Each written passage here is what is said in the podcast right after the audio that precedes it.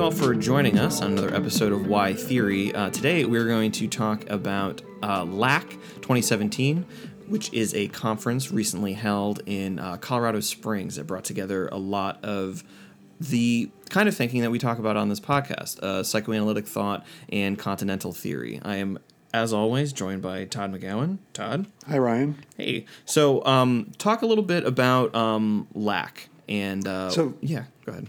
Sure. So LACK or, originated in a hotel room with uh, in a wild orgy. No, uh, in, in, a, in a discussion of uh, of uh, with between myself, Hilary Neroni, Jennifer Friedlander, and Henry Krips. We were at another psychoanalysis conference and.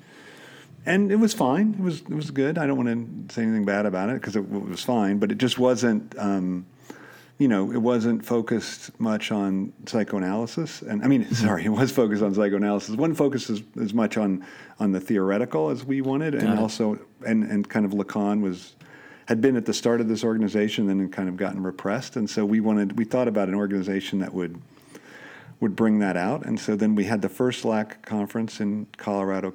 Uh, Colorado College in uh, 2016, and then the last one was just this past well, one weekend ago. And uh, so our idea was we would bring together thinkers that were concerned with, you know, psychoanalysis, uh, analysis of politics and culture and society, and um, you know, focused around Lacan, but other thinkers kind of in there. Uh, Yeah, the You know. as a well as a participant uh, and for the past two years, like what I think is like so so nice about it is that it implies a um, like a connectivity uh, of of thinkers that I, I don't know that actually exists, but it's it's quite productive for thought.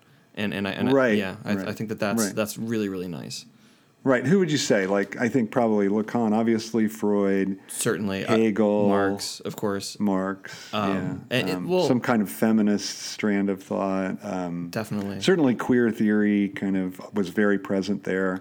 And I think a little little critical race as well. Critical Uh, Yeah, race yeah, theory. yeah, yeah, critical Cer- race theory, yeah. And it's like, and the, all these things, like, which is not to say that they like in the in the quote real world that these those these things don't cohere. It's just that to um to make them work, there's like often a lot of like uh. uh you, you have to do a lot of snaking around and accounting for like different people's thoughts so, so that it's clear that you're not like you know begging the question and asserting a uh, you know um, a, a homology that, that that can't hold and I think that Right. it's um, not that I think like they're this is like special pleading or like bad scholarship, but I think that the way that all these thinkers are put together at this conference um, brings something out of that uh, connection that we, you know, to not have otherwise is like I don't know, is to really lack in a you know in a certain way to make a pun. Yeah, Yeah. yeah, I like that. I think that's right. And and uh, so, the, but the only other the other idea we had for the conference was we would try to make it as egalitarian as possible. So we didn't allow any badges, which sort of reminded us all of MLA, where everybody looks down and stares at the other person's badge to see if they're worthy of being talked to. right, right. And then we also then the same idea. We didn't want any book tables, and we didn't want any bios about oh how this person wrote so many books, blah blah blah blah blah. So um, so that was the kind of ethos of it, and I think that is.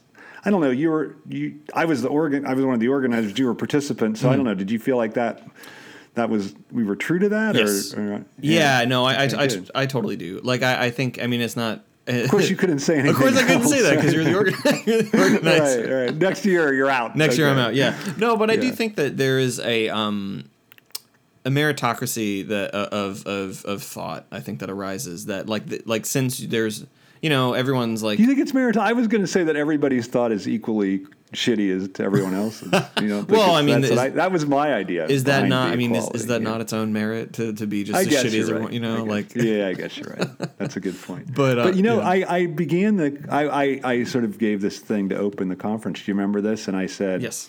You know, these psychoanalytic groups are constantly splitting, and already there's a two of the members of our central committee are have formed their own group called Excess, in contrast Mm. Right. to our lack, and and so this is going to be the last conference. And I thought I was it was pretty clear that I was kidding and that like because everything I said up to that point was a joke. But half I think half the participants came up to me and said, "I'm so sad. This is the last one. Uh, what can we do? Can we have it at our place?" Well, I think you know what it is that it's so uh, like I well one I think that um not so common that that happens. Exactly. guess, right? Exactly. That's that's one. Yeah. Like two, I don't think everybody knows you uh, as equally. Um, three, I think people take you seriously. So even if you have a string of jokes, Yeah. there's a certain point at which you're going to say something that needs to be taken seriously. Which is like I think, uh, not to like ball wash, but it's a great quality to have. So you should be ha- uh, happy about that. Oh, that's a fascinating. Oh, no, I, it's interesting that, but that's true of maybe everybody who tells jokes, right? Uh, Like it should be. Yeah, yeah, yeah. Oh, there's a certain point at which the jokes yeah. stop, and then you got to kind of take the person seriously, and so you have to know when the, Well, yeah. you know, like where do you draw the line? But yeah, but so that was overwhelmed by this was the, the last point I was going to make is that like I think that it is like it is so um, uh, special in particular that this kind of conference even exists. So you know you say that it's like oh yeah of course the other shoe just dropped yeah why would this exist another time like so like I think that Right, there's like maybe there's like a profound like it's great that we're all there but there's a profound uh sense like maybe like a nervousness that like th- this is just it like it doesn't it really doesn't get uh it doesn't get better than this so like why would it why would no, it continue no, why would it continue? Yeah, yeah, yeah. yeah. yeah. No, I, I, I get that. I get that. That's interesting. I mean, I remember that, um, but I, I don't know. I, I mean, I, think that's right. I think that's right. I was, I, I don't know what I was going for, but uh, yeah. So, uh, so we, we thought we would just talk about only. We wouldn't sort of because in this idea of like equality or whatever that we in summing up the conference we wouldn't single out anyone except the two plenary plenary speakers. And it's funny because I someone emailed me was emailing me about the conference and wanted to put their book on a book table, and I said, uh, no, you know, no no book table. It's all just this principle of equality.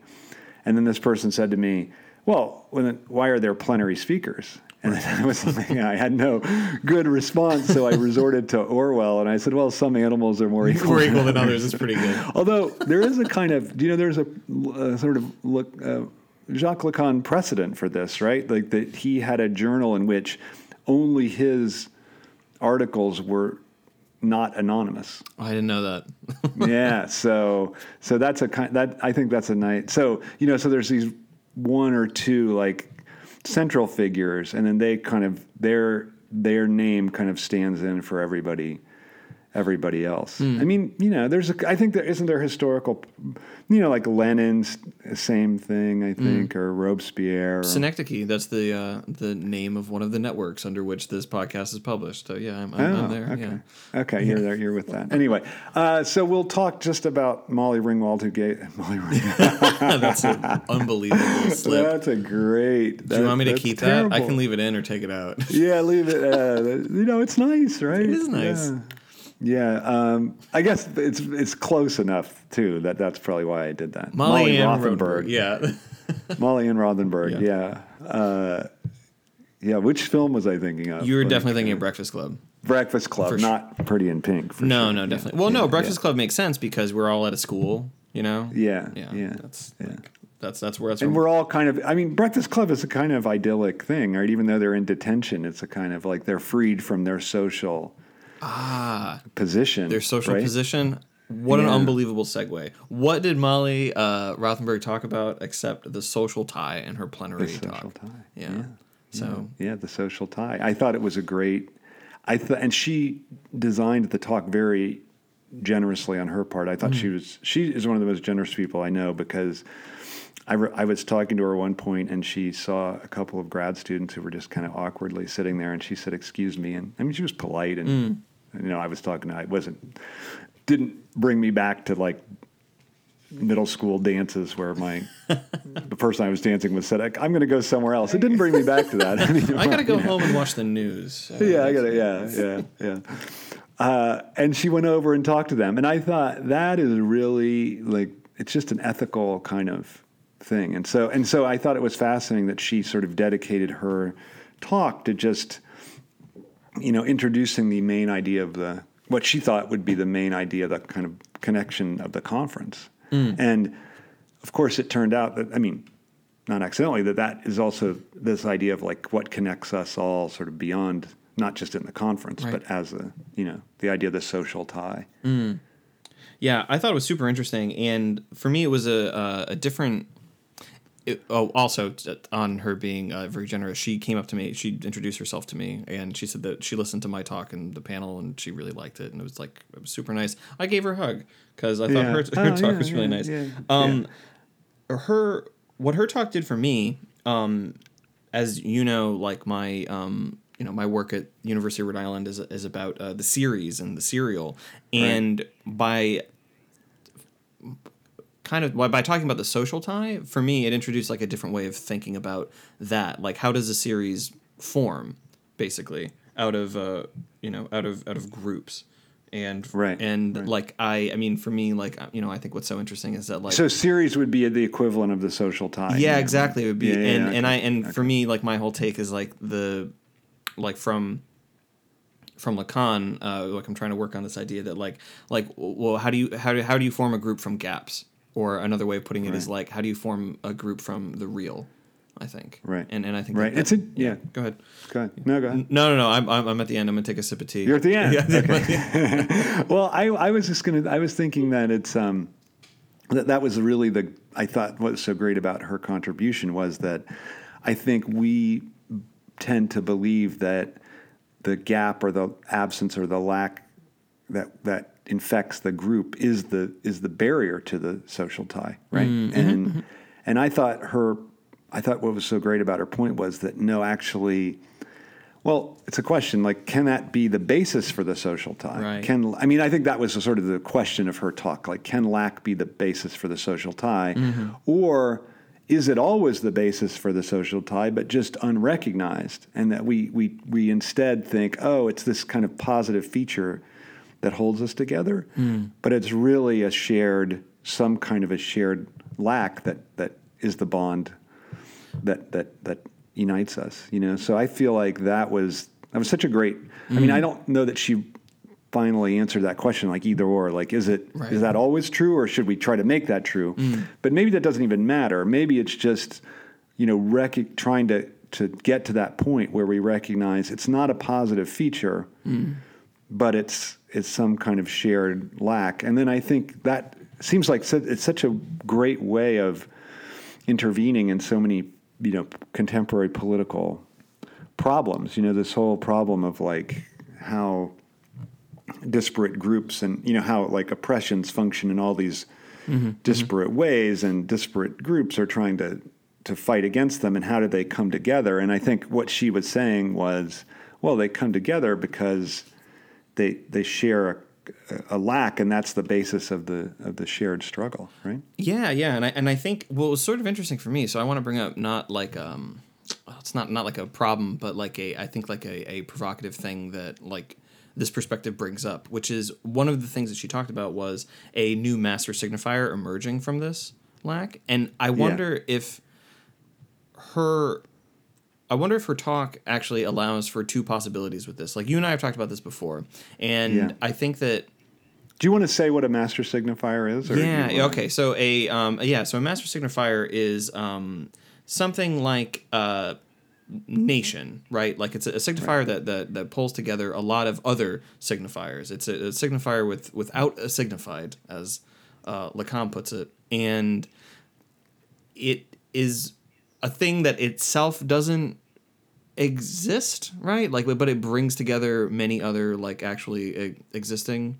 Uh, right like it, pro- it, it because it doesn't mean anything it can provide the foundation for meaning like i Yes, think that yeah. like for lacan's like his classic example is the name of the father right like Yeah, it's just a name it doesn't have any kind of signification to it and but in the end i always like to think about this in terms of like uh, children saying why like they Mm-hmm. You know you can keep giving them reasons and those are sort of additional signifiers but at the end at some point you just have to say because i said Because so I said so, and yeah. so that because i said so would be functioning as the master, Master signifier. signifier, yeah. yeah and so i feel like that's the so yeah you want to go back to what you were saying about Oh, no, no, no, i thought that was a great point Oh yeah. no. Well, so what I was gonna say was just that like what uh, Molly's talk opens up is that like so from from lack we can either, as she suggests, uh, come up with a new master signifier that that pulls together social ties that like avoid some of the um, issues of the, the contemporary moment um, of of making it like I mean like what since. Uh,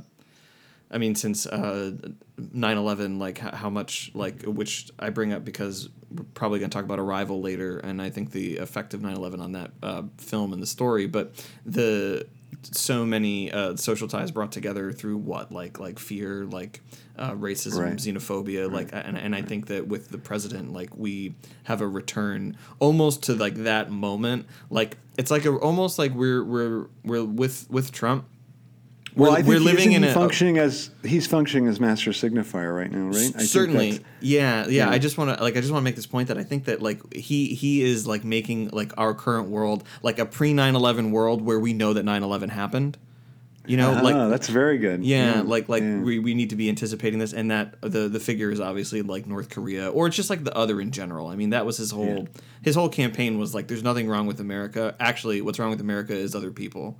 So we need to get them out or you know change them. But anyway, so Yeah, um yeah. so Molly's talk like goes right at that, which is like we need a new master signifier to to recalibrate all of that kind of conversation. Right, like so a master signifier that would be able to signify its own lack. Right. Is that what? Or- I think that was her point. her right? point yeah or and this is what i'm building up to or i, I mean because i think that her talk could also make this following argument which is that maybe we should just disinvest from the master signifier or like master Right. signifiers in general like is that not also a way to to get at I, it through, through yeah, I totally agree with that. I feel like, um, you know, isn't the problem that any like there's this, um, you know, like I think that idea of inventing a master signifier is, I mean, maybe, maybe okay. I mean, it's a possibility, right? But I also feel like what you just said about this disinvestment in the master signifier, or this recognition of the stupidity of the master signifier. To me, that's a like stupidity in the sense of like the nonsensical right right right status of it. You know, like I feel like that's the that's the real that's also another radical possibility or an important possibility that I think is maybe more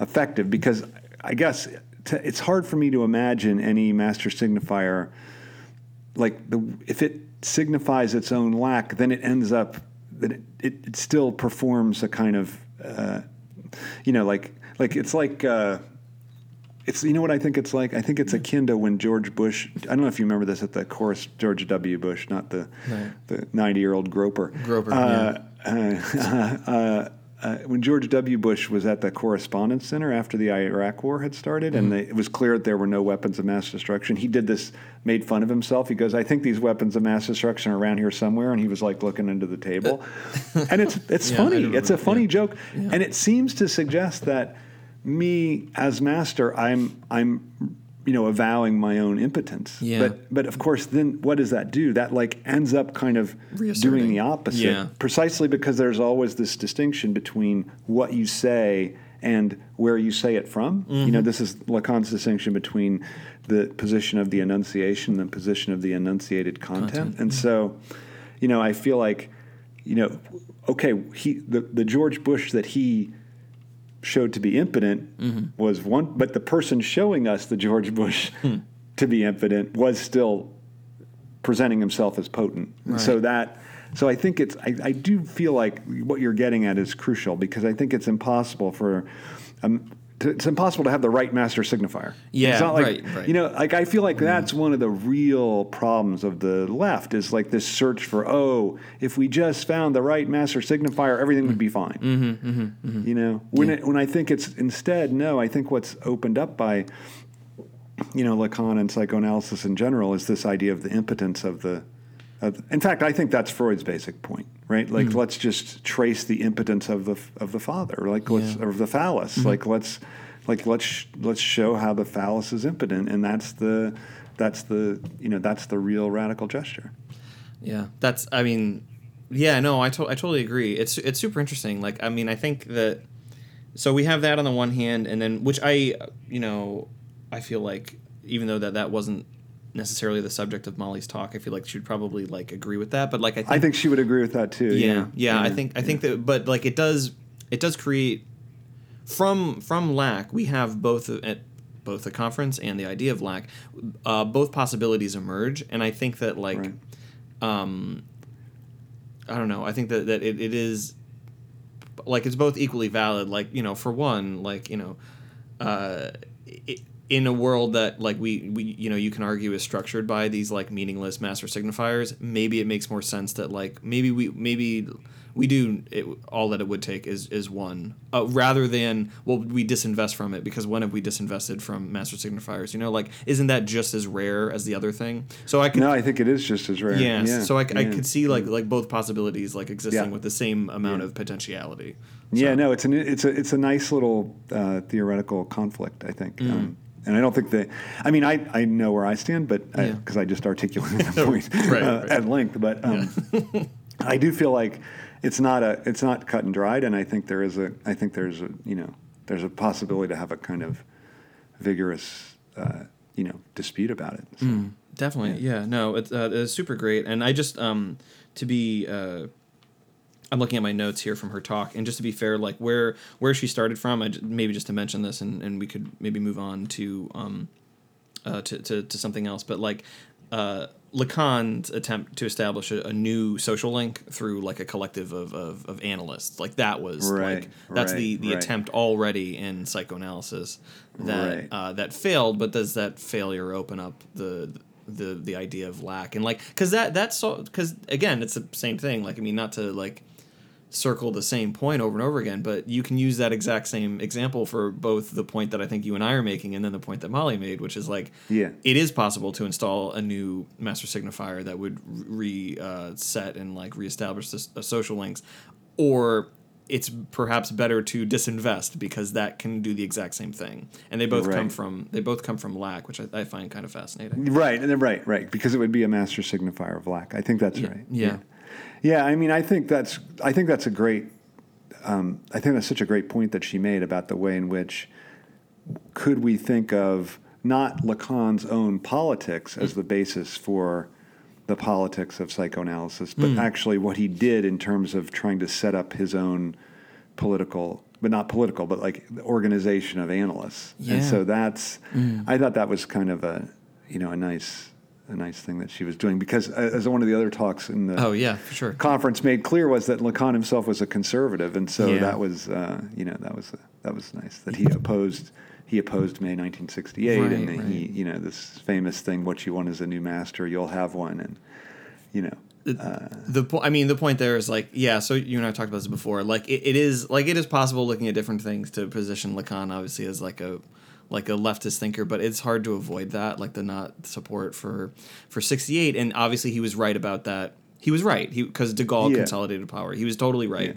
they they did get France did get a new master however you could you can do that with any revolution and play it out and it, Right. it's it um, succumbs to it's just a little conservative game, Exactly, Right? It's a yeah. conservative game. Yeah. right, Yeah. right. Uh, cool. Right. Okay. Do uh, Yeah. do we want to move to? Yeah, let's move on to, Yeah. to this idea of the universal, which is, I think, related to what we were saying. And this idea, I mean, this is a thing that came up, I think, um, and I, I mean, maybe it is the same even question as the as the as the social tie, right? Yeah, Like the, mhm. you know, can we articulate universals in the face of all this, all this mass of particular difference? Right. And I thought you, I mean, um, I thought your example of uh, of the Coates book, but is it Between the World and Me? Yeah, Between that- the World and that, Me. uh, Yep. Yeah, that I thought your example from that about the universal is pretty nice. I don't know if you want. To Yeah. Okay. Talk about that. So sure. Um. In uh. In my talk, which I get to talk about because this is my podcast. Um. That. But just talk anonymously. Oh, sorry. it was not Ryan Engley. It was just this one person, like the the same person that brought up Lacan was a conservative, the same kind of Uh, Same- anonymous person. Sure. Yeah. Sure. Yeah. Okay. All right. All right. Some anon- some anonymous person who I happen to have uh, knowledge of is um brought up this talk. But let's say, wait a minute, I'm going to keep interrupting you in this please. annoying way. Uh, to, to be true to the psychoanalytic point, you do not have your knowledge of this person is probably worse than, than this person's uh, fellow interlocutors. Yeah. Yeah. You probably you probably know you know me better than than yes. I think that that's Yeah. probably. Yeah. Okay. Anyway. No, no, no. Sorry. Continue. No, it's a nice uh, pedantic point to, to bring up. Thank you. yeah, you're welcome. Uh, so anyway, um, yeah. So in this talk, uh, someone uh, positioned um, Ta-Nehisi Coates uh, Coates' memoir that takes the form of a, a like a letter written to his son, uh, that he uh, borrows from uh, Baldwin because Baldwin does the same. Baldwin does the same thing. Uh, to uh, in that um, the fire next time, I believe is that that's the name of that book where Baldwin does that. Yeah. I don't know if that's where it is, but maybe. Okay, so uh, I've read that book, so I should know that, but okay. I don't. I don't Um, anyway. so anyway, uh, what he um, he recounts this like intellectual history, and what what this person did was uh, position uh, Coates's own intellectual trajectory uh, between uh, like that as the the moving from the particular to the universal, or moving from a conception of uh, universality that would be. Um, like certain readings of Kant have it. Certainly, someone like Judith Butler, which was uh, someone brought up in this particular talk, um, to that of uh, Hegel, and then certainly the more recent work that um, you know Slavoj Žižek has been putting out. And it kind of moves like this. Uh, the Coates highlights this phrase, this this racist dismissive remark that Saul Bellow is quite famous for um, uh, saying in in answer. I'm not sure sure the context, but like one can imagine like the like shouldn't we teach more native writing? Shouldn't we teach more like indigenous writing? Shouldn't Or just like multicultural. multicultural? Yeah. Well, yeah. And the the answer is well, who's the Tolstoy of the Zulus, right? And uh, Coates sees this, you know, as a, a young person at Howard University, and he thinks, okay, who's the Tolstoy of the Zulus? You racist fuck! Like I'm gonna find that person that you're ignoring. And uh, he finds her in this uh, this queen, Queen Nzinga, and and like he thinks like this is it. Like i found i found my power. I found the tolstoy of the zulus. And he realized the error of that thinking. So that is the particular thinking. Like i'm gonna okay who's the tolstoy of the zulus i'm gonna find that particular to um, re recuperate or rehabilitate like this like missing uh, link so to speak and he reads a, uh, a line from Ralph Wiley, the late uh, great uh, African American, like I mean, sports writer among many things. Ralph Ri- Wiley writes, um, "Tolstoy is the Tolstoy of the Zulus," and then That's he, such a great line. it's such a great line. He says, "Unless you find profit in fencing off universal characteristics of humanity into exclusive tribal ownership," I believe is the is the rest of the line. Yeah. And what Coates realizes is that in looking for the Tolstoy of the Zulus, he accepted the racist premise that undergirded Bellow's statement at all. And so, what he should have done is what uh, Ralph Wiley did, what rightly is to like just g- not answer the question, but like at, you know go after the premise, like and and to unseat the premise, and that is the way toward the particulars premise. The particular right? pre- thank you, yeah. That the I think that's such a great point, and that the racist position is the particularist position. Yes. Yeah, because Yeah. it excludes ba- basically. Yeah, the, the the the the racist, right? The white person. It's all about excluding, uh, you know, black people in America and and you know in other countries. is sort of like the same motion. It's like you want to exclude this person because like they're because they're obviously different and they want what you know you have or whatever. Like you don't have the same thing. Like you're not part of the same thing. And uh, Right? Well, that there's no share, there's no universal that that that ties us together. right? Yeah, right, right. It is. It's a refu- It's a refusal of that sort of uh, universality, and so that's yeah. So that Well, that's it's a refusal. I, I think it's. I think that's really well put and such a great example that you uncovered. And I, I do also think it's a someone, refusal not me. the- oh, sorry. yeah, no. That's right. Yeah. Very good. Yeah, right. Um, Yeah. but I think that I think that it's isn't it like a refusal of the universe, like universal equality? Like you just Yes. don't you don't accept universal equality if you hold that. If you ask a question like that, yeah, who's the Tolstoy of the Zulus? Then you you've you've a priori just said I don't accept universal equality. right, Right. right, right, right. Or or the only way to get there is there needs to be some sort of like doubling of humanity, but like every particular race needs to do it. Like so, you know, like for Bellow, like what if like let's just like you know Well, that universal that equality is something to be arrived at. Yes, exactly. Rather than something that that is sort of. Uh, do you want to say given? I don't know if you want to say ontologically given Yeah. or certainly given by our relationship to, to signification. Yeah, right? I mean, yeah. I might go so far as to say ontologically given, but maybe that is going way too far. But Well, well, um, we could pick that up another time, but I think that Yeah, like, another time, Yeah, yeah, definitely, yeah, yeah. So, um, yeah, and I thought that so it wasn't just uh, you know this someone else who may or may not have been me talking about this, but there were a lot of other um, uh, talks and uh, different usages uh, uh, or, or employments, I should say, of, of this like kind of this way of getting at universality because it, Right. in the And all, a lot involved, and some others involved the question of race as well. I Yeah. think, you know, yeah and, there's this idea of um, of. I, I think that like the and this even comes back to Molly's thing too Mm. about the social tie. I uh, there was a talk on race which I thought was maybe the maybe the best talk of the of the conference Mm. that um, that said, um, you know, uh, it's only when that, that that part of what the way racism functions is the way that it distributes lack and excess Mm. and fails to see that they are always intricately linked with each other. You know, like Mm-hmm, that. You know that like slavery is the attempt to to to like make one race of people like to distribute all lack onto them or to Yeah. distribute all excess. I think you could read yeah. it. You maybe could read it either way. I mean, but but um, this talk read it as to distribute all lack to them. And then I, and what's Mm-hmm. interesting is, of course, today um, black subjectivity is viewed for sure. I think as the site of of some illegitimate excess. right right, Like it's all it's excess- always that like it's always that you know uh, if it's not african americans it, it's it's like women right like they're they're already getting away with something Right, and so right, right, so to right, ask for anything else since they're already getting away with something is uh is is, is too much is is more What's- yeah Right. What's great about that is it also it makes sense of both racism against like anti-black racism, Yeah. which is which you know is is pretty evident as racism, and then. Mm-hmm.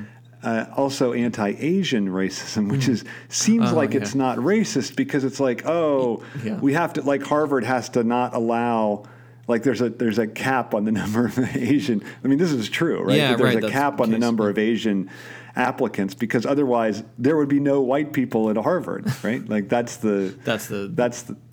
I mean, I don't. I, don't I maybe that's apocryphal, but I actually think that might be true. You know, so. Uh, although they would say, oh, there's we looking at all different qualities Right, and we're course. excluding people and whatever. I mean, that seems like ideology to me. But Yeah. um, Mm-hmm. uh, so even that idea that like to be Asian is to be like you know, like smarter or whatever. Yeah. I mean, even that is sort of uh, attributes some kind of racial excess to the to the other, right? Even Oh, if, it's a, certainly. if it's totally a positive. I mean, not Ye- totally, but but but a, thought of as a positive. Thing. Yeah, right. It's it's like this, um, right? Be, because everyone, like every every Asian, is good at math, right? Like that's the you know, like right, that's that's the thing, and uh, that kind of um, that I mean that is an interesting way to think about that in terms of like like the the the lack and excess in like you know um, uh, black racism and uh, like the racism of like a- Asian and I would wa- I want to say like uh, what like like Indian uh, you know from from Right, India right. like like what are like you you want to look at it it's like so who the your your your racist like what groups of people like are super hardworking and make uh, black people look bad right like like isn't that that's Right. because that's always the point it's never Right. really to respect like the like accomplishments of like Oh, an Asian nice person point. it's Yeah, always to yeah, be like. I need to find a non-white example that I can Yeah. use to hammer black people with like that's that's always the point Right, right, right. Yeah, that's that's that's just fascinating. Yeah. I think, and it's absolutely true. So anyway, so that was a nice way in which, um, again, this and see, it's I, what's fascinating to me about that is the way in which particularism Mm.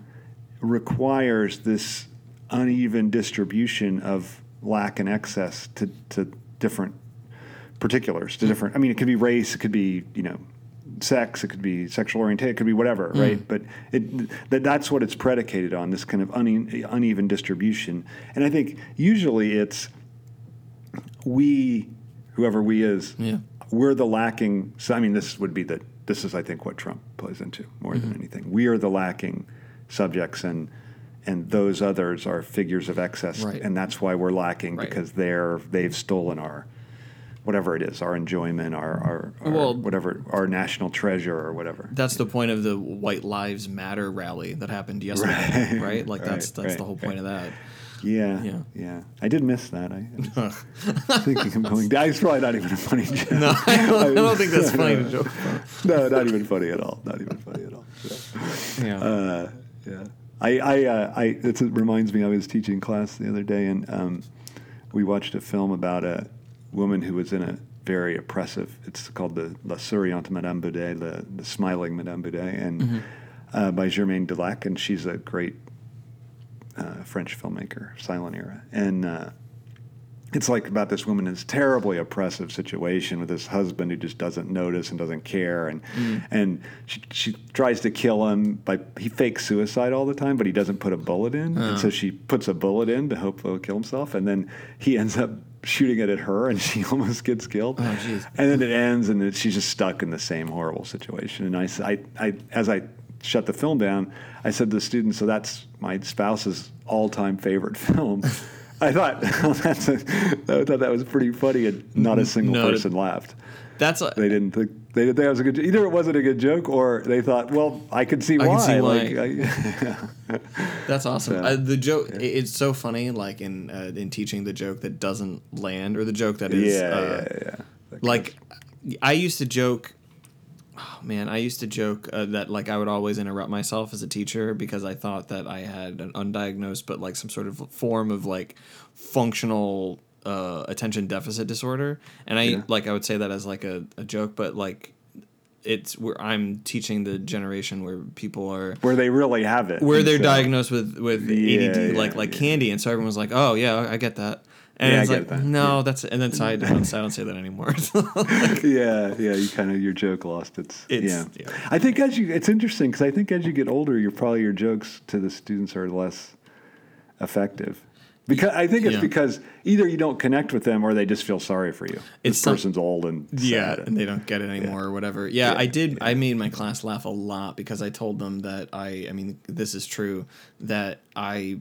I recently found out that um, my family has Jewish heritage, but that's not how I phrased it. I think I said that I said I'm a new Jew, and that they like they they lost it uh, when I said that. yeah, that's funny. Yeah, That's or I said, or and then I Yeah, said I was newish or something. Like I can't remember. It was something like that, and they, I, Noobish. yeah, yeah, work. right. Yeah, yeah, yeah. Yeah, people, yeah, yeah, yeah. like Daniel Duranda. So people went went Yeah. crazy for that. Okay, um, That's good. Yeah, yeah. So I, I thought interestingly the way what what the other thing that came up, and this maybe we'll touch on uh, Slavoj Žižek's talk. sure. uh, in this in this way, which I thought was stunningly good. I thought Molly's talk was great. I thought Slavoj's talk was Mm. was just amazing. Um, and I I, ha- I do want to. I don't want to take credit for it in any way. That's what this is going to sound like, but I don't want to take credit for it. But I did say, like, look, this is a totally theoretical conference, so just come with a totally theoretical talk. You don't have to, you know, intervene Yes. in these like contemporary political questions, which Right. I mm-hmm. really, really appreciate that he does that. Mm. But it, you know, like. The people here didn't need to be convinced, No. you know, about any of these political like questions that he tep- typically intervenes in. So Yeah. that would have been unnecessary, and it would have been maybe funny because he's quite funny.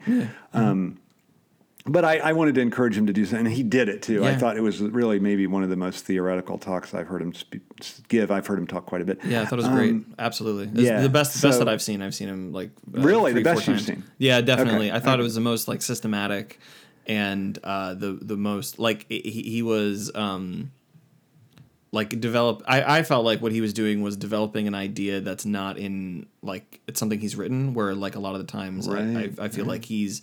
Uh, explaining in a different way, like some of the Something that he's already yeah, w- exactly. Yeah. Which is Yeah. you know, which is fine, and I think is great because like different audiences require different things, you know. Um, but I thought Plus, I mean, if people, you only have a certain number of ideas. Right? Yes. You run out. We're, we're, we're incredibly uh, finite beings when it comes to thought. I feel like. I think that's you know, definitely true. you know. Yeah. I just feel like. I mean, I think there's an argument to say that everybody's just repeating their one same idea in all these multifarious kinds of ways. Well, right? yeah, I mean, Maybe I- that's too. Maybe know. that's too limited. yeah, that's uh, probably. Too that, that's like, what is that? That's like I'm the- just describing myself you're rather than. describing- no, you're being harsh on yourself. But that's like what is that like the music critic? That's like I you know I really only like their first album, you know, or something like that because that had yeah, everything, yeah. and then that had everything. Yeah. Although there are cases where that's true, but, Certainly. but nonetheless. Yeah, Yeah. yeah.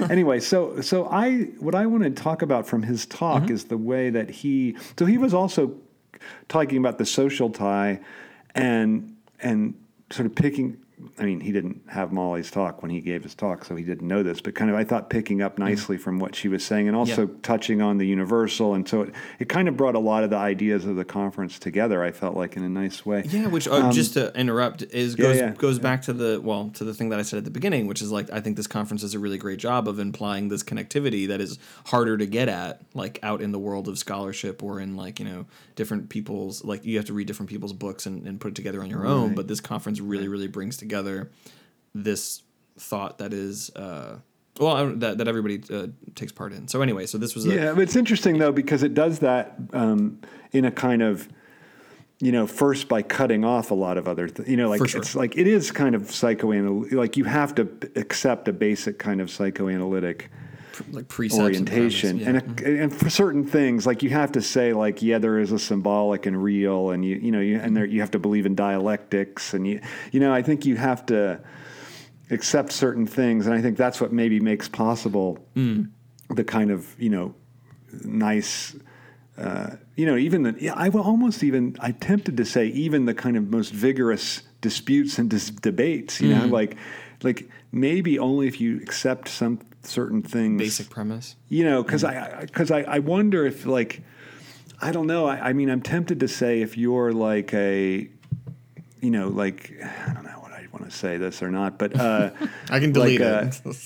Okay, no, no, but like if you were a Deleuzian, Yeah. Mm-hmm. I think you know it'd be hard to to to even engage in the the in in the debate. You know, like Mm-hmm. I think.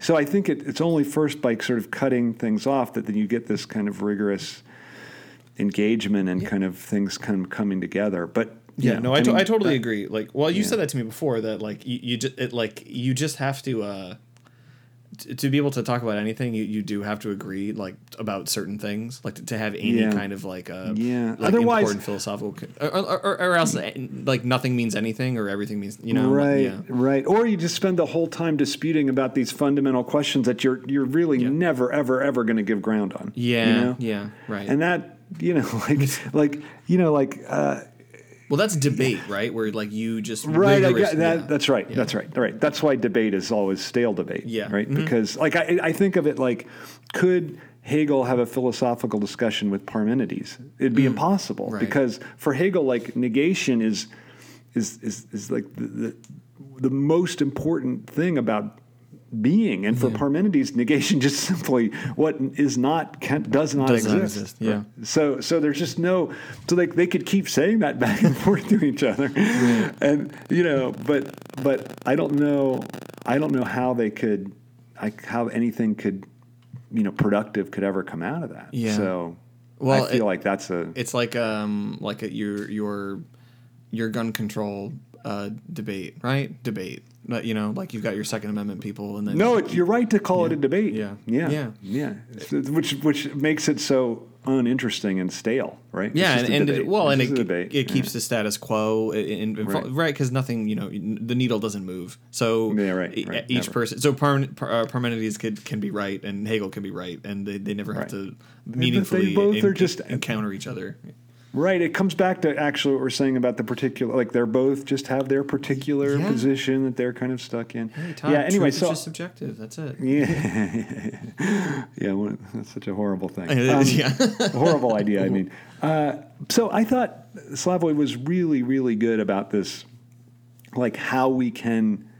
It's almost like he was kind of following up to Molly and giving a concrete, you know, way of it, way of working it out. Mm-hmm. You know, of, of uh, and so this idea of his of the empty ritual that Yes. Mm-hmm. would connect us together, and then he showed someone.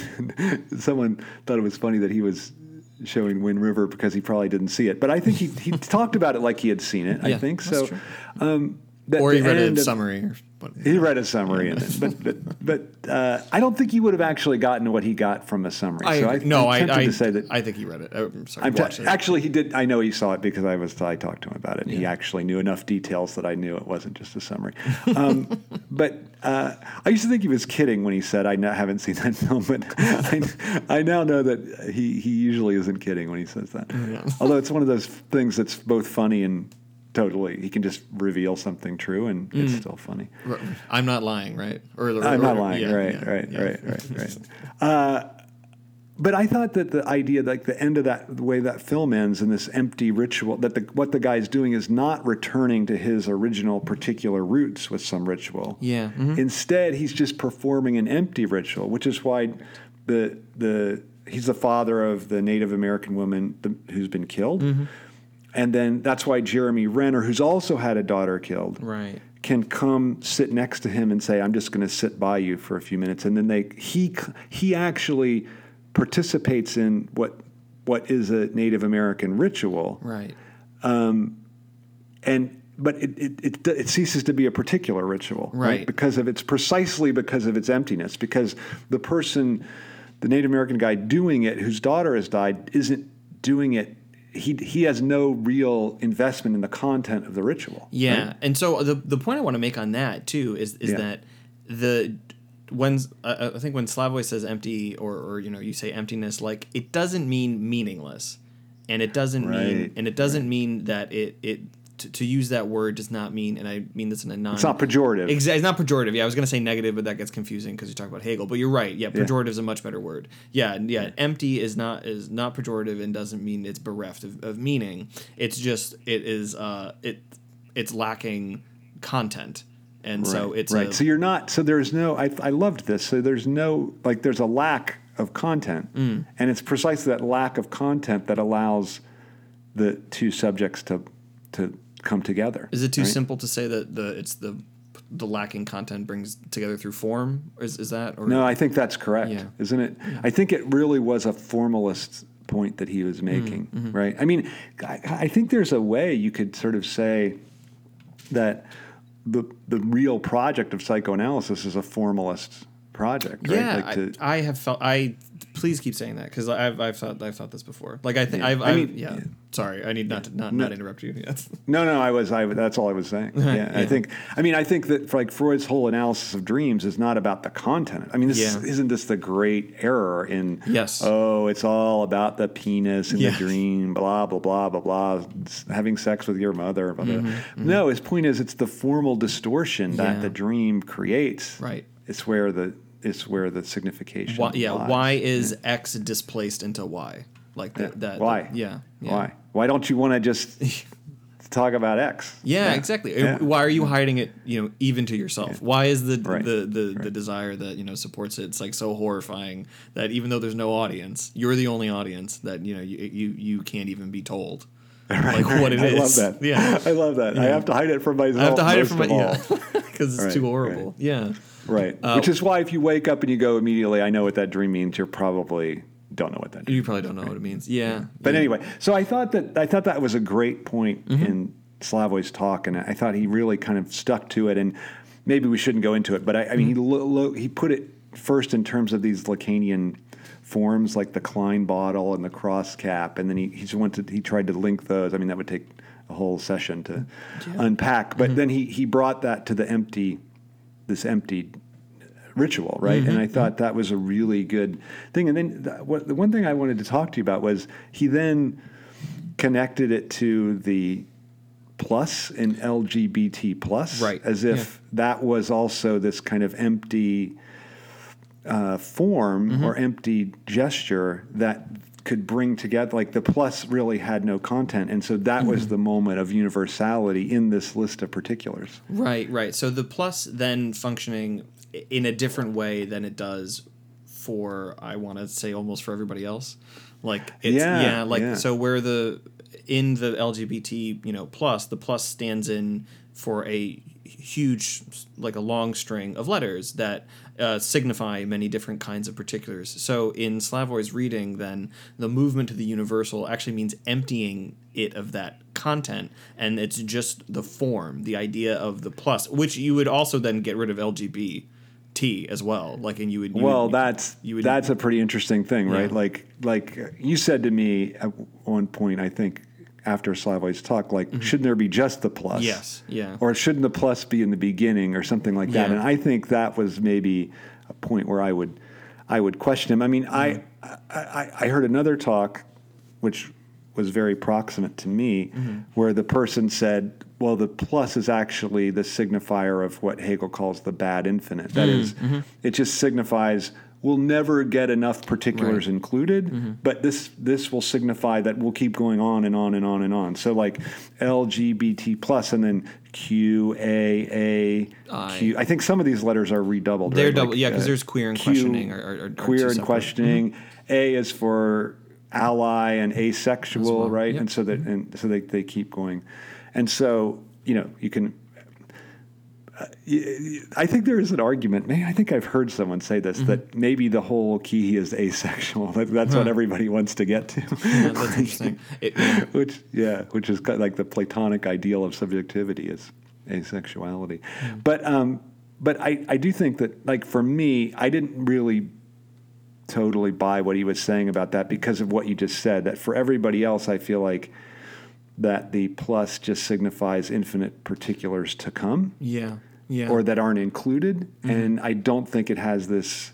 I mean, what he's trying to, I guess, what he's trying to do is re-signify the the plus, mm-hmm. right? Like, like kind of like kind of like the way queer has been, you know, Right. was of course derogatory and now has been re-signified. Although I don't think it's still used even in a derogatory way. No, not at mm-hmm. all. It's it's been a, a total victory. Total like, recoup- like a yeah, complete. total victory. actually, if you to go back to the first thing we said, it like that is, but a total victory of a new master signifier.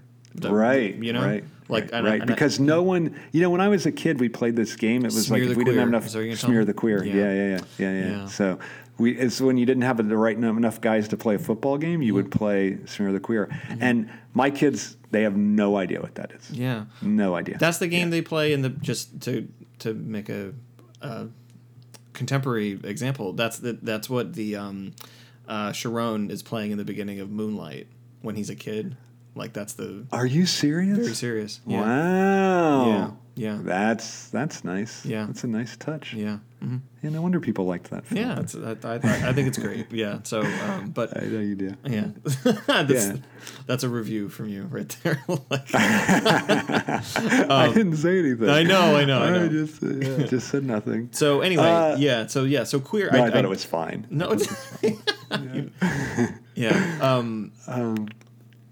Yeah, so I, I, I think that that's, I mean, that's Slavoj's wager about the plus, but Mm-hmm. I don't think that's how it's functioning. And I, and I, I think your point is very perspicacious about the way in which the very positioning of the plus Yeah. suggests this like trail of particulars or like Yeah. this queue of particulars, which which to me is is sort of the problem. I think, I mean, I guess to me, anytime you're thinking in the logic of particulars, you're thinking in a basically conservative.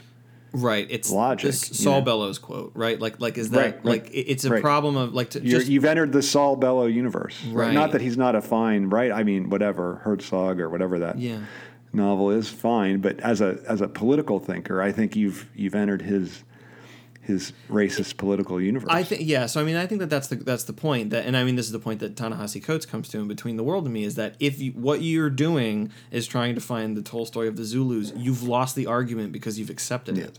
Yeah, and so yeah, yeah. if the if the argument is like so if the uh, I guess I guess the sort of the thing is is that like um, conservatives are the, the the demand I suppose from conservatives is that like we don't want to recognize uh, transgender people or or like we've been forced to recognize gay and lesbian people, but we're not going to recognize transgender. we're drawing the line. Here. Yeah, we're drawing the line. Yeah, and so the if the response is well, you have to and you have to and you have to recognize these like particular people, then like I think that that accepts the premise in the Saul Bellow way, and maybe that you Yeah. always lose that argument, or it takes a long time to win, and maybe the Right. the response is that what actually no, you need to accept queer people, like to go to the, the again or this total victory or, the plus. or or the pl- yeah or the or yeah or or like like you know what that's you're already included in that Yes. thing that you Yeah. think you have to you don't want to accept Yeah, right like point. like that's i think isn't that the deeper point about Yeah. what coates is saying or ralph wiley let's we give, should give the proper credit is saying in response to bellow that that that like you think like zulu is somehow different from you Yes, right, sorry sorry they're not and Yeah. so i mean that's i mean one of the it seems like one of the basic freudian points it seems like even the, most obvious Freudian point is that the trans like, and Slavoj has said this about. I, it's for some reason he got in trouble about this, and I'm not exact. I mean, I guess maybe he said it artfully or something, but Yeah. this idea that that that that in fact the transgender subject is the model for subjectivity like Yeah. this kind of like indecision or or feeling like i'm not in the proper Place. body Yeah, like yeah. that's not that's not an error that's not some kind of like well it is maybe it is an error but it's the error that is the basis of subjectivity itself right? Like Mm-hmm. it's not it's like that's the model that's the paradigmatic subject not this like idiotic male who thinks i'm a real man. Yeah, I mean, right, right? like yes, that of that's the is the most self-deceived of all Right, right? right. like that like and Slavoj likes to say when I go to bathrooms I'm I'm not sure should I go into the women's or the men's? You know I have this moment of like I don't know which? And I think that's that suggests again I think this kind of paradigmatic status I I often am in one and I'm like my god I think I'm in the wrong I- that one. uh, that hap- that Yeah. did happen to me, I, and coincidentally, I was when Yeah. I was taking a um uh, a queer Defecating. fiction. No, no, yeah I was taking. no no no I thought you were going to say a polite word for No, no, you- no, okay. no, I wasn't. I was not taking shit. No, I was. Uh, Okay. th- this podcast has the explicit tag on it just because I d- don't want to have it. Oh, so we're allowed to say what Oh, I, yeah, but I. I, Oh, I try that? not to curse. Oh, try I know. It's it's it's uh, it's inelegant. I but find it. You know what I find? I just think it's. I, it's from teaching. I find it a way to try to like. wake the students up. Nah, just no opposite. I feel like it's such a. It's such an easy way to kind of like whatever. See like you're seem like you're on the level. oh, that you seem like you're cool. like look at me. I seem cool, I break yeah. the rules and smoke a cigarette. Yeah, I'm so window. cool. Yeah. Yeah, yeah. Um, anyway, No, but I guess I was taking a queer fiction class in a building at the university I was at that like it hadn't been completely finished yet, and so the I I I saw a a male uh, a custodial worker walk out of this bathroom because he was like working on it. And so I was like, "Oh, that's the men's room." And I walked in, and it was all, and there were no urinals. And I'm like, "Oh, well, it's a new building. Like, I guess New that's building, interesting." yeah, yeah. And so more, more, more contemporary. Yeah. yeah, right. And, and I walked in, and then one of the uh, one of the women uh, in the class came in, and they opened the door, and I was just like, I I, I was just there, and because I was uh, I was peeing, and and and Yeah. she was like, oh my god, I was like, oh my god, it was just like a whole thing, and like. Anyway, and she ran back. in That's pretty room. funny. Yeah, it was pretty Yeah, good. yeah. Yeah. that so anyway. Yeah. But I um I was in I mean, the whole segregation by bathrooms is is strange. Well, so. Philadelphia has a, a I think I want to I, I don't know if I'm right about this, but they have a large number of uh, pu- public Co-ed. Um, yeah, like uh, when I was there for MLA, Karen and I were we were at this restaurant. It was just like like it was a it was a nice like sports bar kind of restaurant, and the ba- bathrooms were gender neutral, Yeah. and it and was. they and they were multiple people. Oh yeah, yeah. It was like it was fine, and it was Yeah, because you know UVM just went to these gen, University of Vermont just went to these gender neutral bathrooms, but they're not they're not multiple. Oh, I see. So, oh, so you only one occupant. No, this is which was- I th- I find that a, a total cop. It's a total like cop out. come You- on. You, might as well call it a family restroom, and then that makes another kind of political. I know. I mean, you know? look, I've heard feminists say like women need a, their own bathroom to feel secure. to feel like they have a place, like to feel safe. And I, I get that. So so maybe, but I mean, I went to a school where there were there were I think only co-ed, or there were certain halls that had co-ed, and it was the only problem is it sort of destroys. I think it's very destructive of the male fantasy. you know. I think it intrudes on that, but Yeah. I don't know. I, I get, Well- I get, I guess I get the feminist objection. so. yeah. yeah, I mean, yeah, the the, death, the death of the male fantasy, the the necessary. Uh, yeah, like the the women is the woman is actually like you know doing all the things that you do too. yeah, right? that's well, yeah, that's that. What is it that Jonathan Swift has the that short short story, or maybe it's a poem, the the women's dressing room, where Oh, where yeah, uh, where this yeah, it's the I- You're much more educated than me. Well, I, I mean, I don't, I don't want to say that on a podcast, um, but I am. No, uh, yeah, no, it's the um, the, the, this this guy who is like after a show, he's seen like this great like actress, this beautiful actress of the oh, and then he sees her in the dress. and he goes in to get a peek and he sees her take off her so like on the one hand like it like you could look at that and, and be like it yeah like it is this death of the male fantasy but like it, it also the way that it's written, like a a lot of people interpret it as, as actually being like quite misogynist. Like the point is like, hey, actually, women are disgusting. Not, know. Well, I think- women are, are just are. Well, the are- support for that is is uh, is Brobdingnag, right? Like in Gulliver's Travels, Yeah, because yeah. when he sees the women's skin up close, he's just totally repulsed by it, and he t- the description of it is very unappealing. Mm-hmm. So I feel like that's um, I feel like that's the I feel like that's probably the right reading. Is that Mm-hmm. Yeah. it's just misogyny. Uh, yeah, yeah. yeah, yeah. Uh, Do we want to? And- Um, do do you Yeah. do you want to cap the uh, the the plus talk?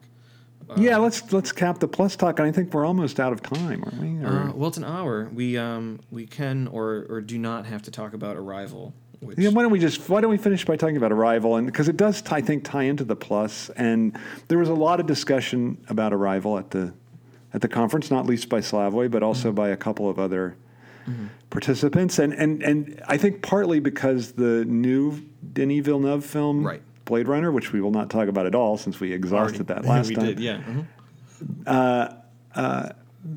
Because that had just come out and people were seeing that and and then so that brought up arrival and its differences and, Mm-hmm. and similarities from arrival but Slavoj made an interesting claim about arrival that you really really really disagree with Yes. like some because he said um, he thought that the decision that the Amy Adams character makes to have the child Louise. Yes.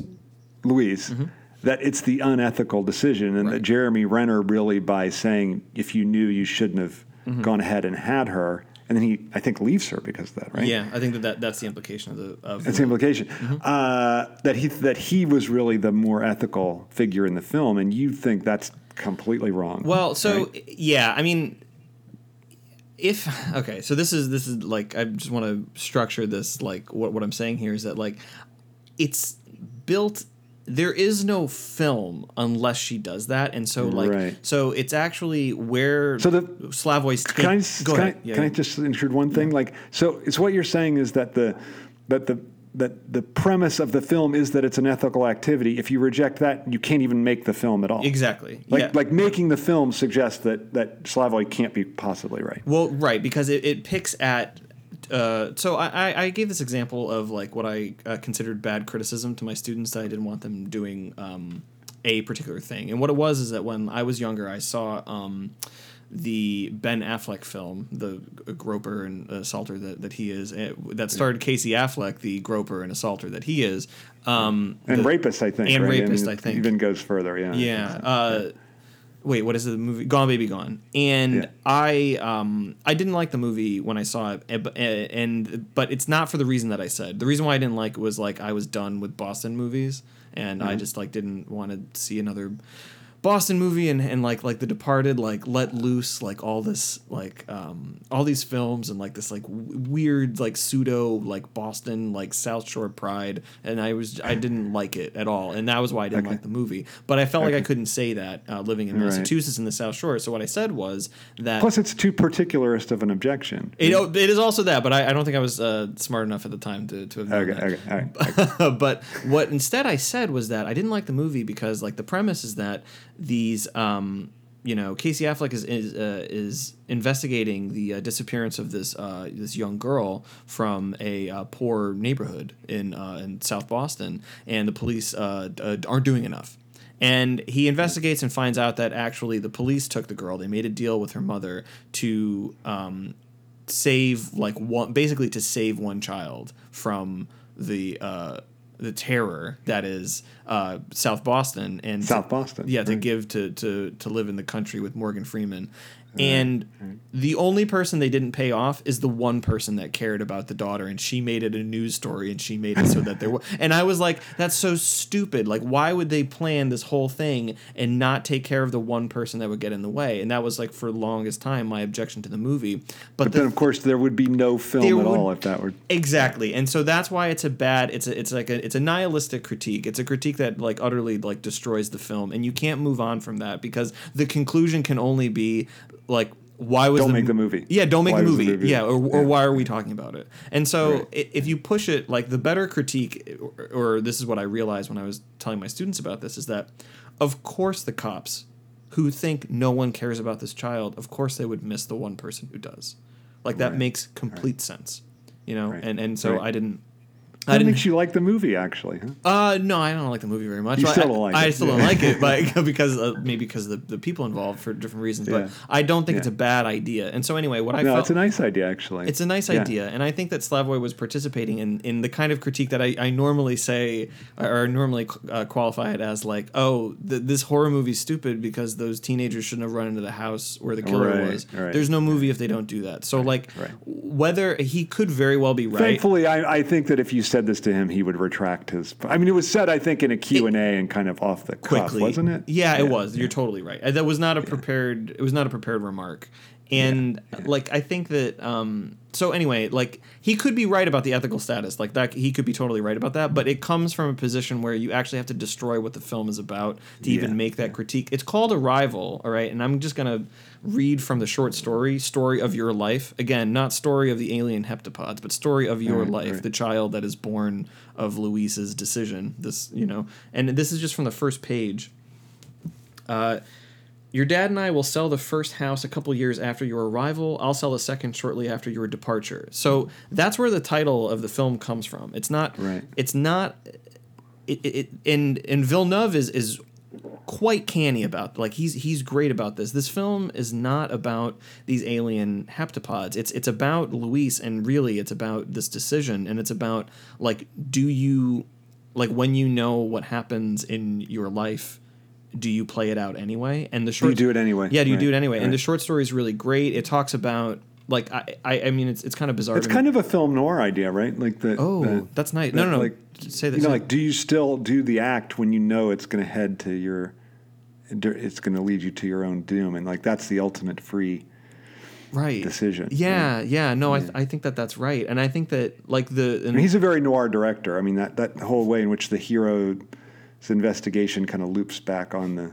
well e- exactly, and and that's yeah. how and so what he does. I think I said this to you in an email that like for the first uh, I, I don't know my my notes are about the movie, but it doesn't matter. Uh, like you don't see the alien the the the spaceship. You don't see it unoccluded f- like uh, almost uh, until Amy Adams approaches it, and even then it's from Ah. an angle that you don't see the whole thing. It's didn't you say to me it's never in the center? It's never in the center, Never and- center of the screen. Yeah, I wish that I had the, the timestamp. But when Amy Adams goes to the army encampment, there is a um, it's a helicopter shot of the um, of the spaceship, and it's panning from I believe from uh, right to left.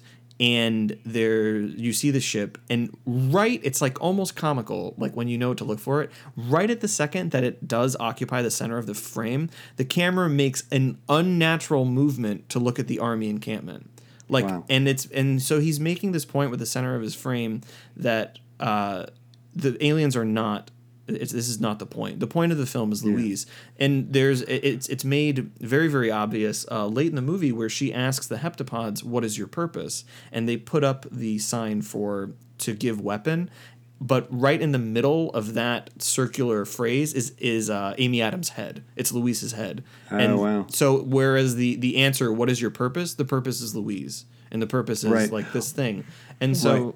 again, like to make that ethical claim, there is just too much destruction of the actual premise of why the film exists in the first place. right. And and Right. I, I think it's harder. I'm sorry, I keep like going on this like tirade. No, no, no, but like I think to um to like disavow that means that like you you get to you get to do two things. You get to not grapple with the ethicality of the the decision she actually does make from like this Right. character's perspective.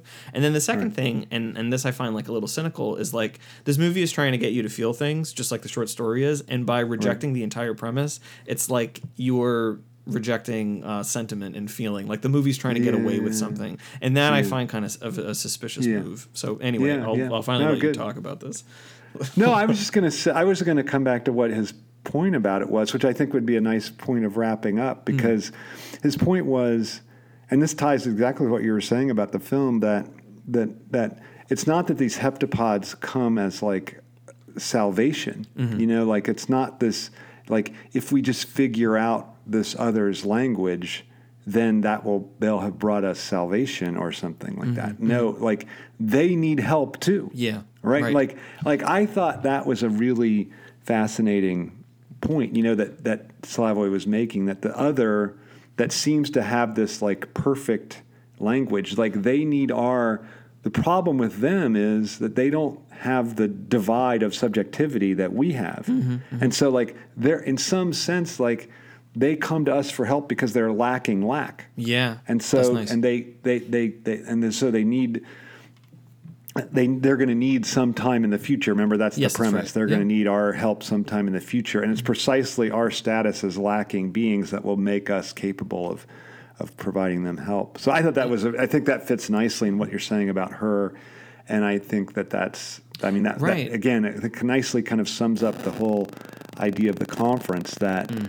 um, you know, that it's only that there's some kind of that it's that, that lack can be the basis of the social tie, and that even when and then when it's lacking, then it's we even need it more. Well, I mean, it's a, it's a great point, and I would I uh, like I'm sorry that I'm gonna say something because like I think that, that that'd be a nice place to end the podcast on, but like it, it does it does hammer home this point that like you know that's a huge difference between the short story and the film. In the short story, the aliens just leave. Like there's almost no conflict in the short story. Like they, they just came and then they left. And um, but it's made even more clear that the short story is about Louise, which the film is as well. But it, the film makes, and I think this is what you're saying, is like the film makes this really nice universal point, which is that Louise, by understanding the alien, the heptapod language, and she writes this book called The Universal Language, like she is this particular that now changes all particulars. She's changed like everything, but it can't come without cost, right? Like that's Right, that's the right. thing that like to, so to to accept this universality, like it has to come at a a a negative cost to to Amy Adams, and is that not, you know, the ethical act?